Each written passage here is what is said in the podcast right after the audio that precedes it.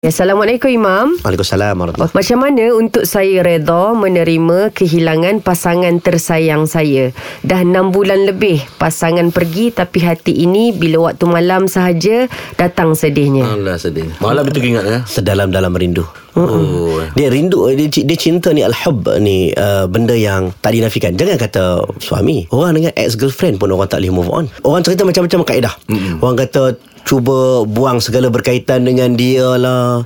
Orang kata cuba jangan ingatkan kembali buat aktiviti yang yang boleh mengingati yang lain ke mm. aktifkan dengan persoalan lain untuk melupakan dia lah. Mm-mm. Saya faham itu sebahagian daripada cara Okey. untuk melupakan. Ya. Okey, sebab kita ada kalimah inna lillahi wa inna ilaihi rajiun. Apa dia kalimah itu? Kalimah yang khas untuk Nabi Muhammad tak ada pada nabi lain. Mm. Inna lillah ni ayat motivasi tau. Nabi lain tak dapat.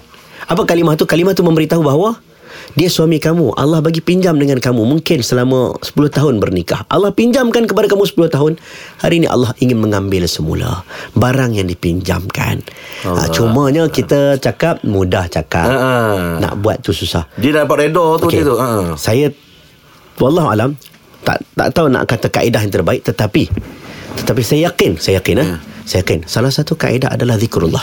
Zikir Allah. Zikrullah ni dia boleh melupakan. Ya. Ada lagu kan? Mm-mm. Tuhan leraikanlah dunia yang mendiam di dalam hatiku Mm-mm. kerana di situ tidak ku mampu mengumpul dua cinta. Dalam hati susah nak kumpul dua cinta. Okey. Jadi masukkan ingat Allah. Okey. InsyaAllah akan keluarlah ingatan pada benda lain. Ha, sebab mungkin kita selalu menyebut Mm-mm. bermain me, ma, bermain uh, memori lama Mm-mm. akhirnya membuatkan kadang-kadang masuk dalam jiwa kita lah Ya. orang yang kita ingati tu. Ya. Jadi kita masukkan Allah. Ya. Ha, kadang orang perempuan dia dia tak mau nak masukkan lelaki lain dia kata tak mau tak ada orang boleh ganti dah. Mm-mm. Itulah suamiku. Betul kita faham.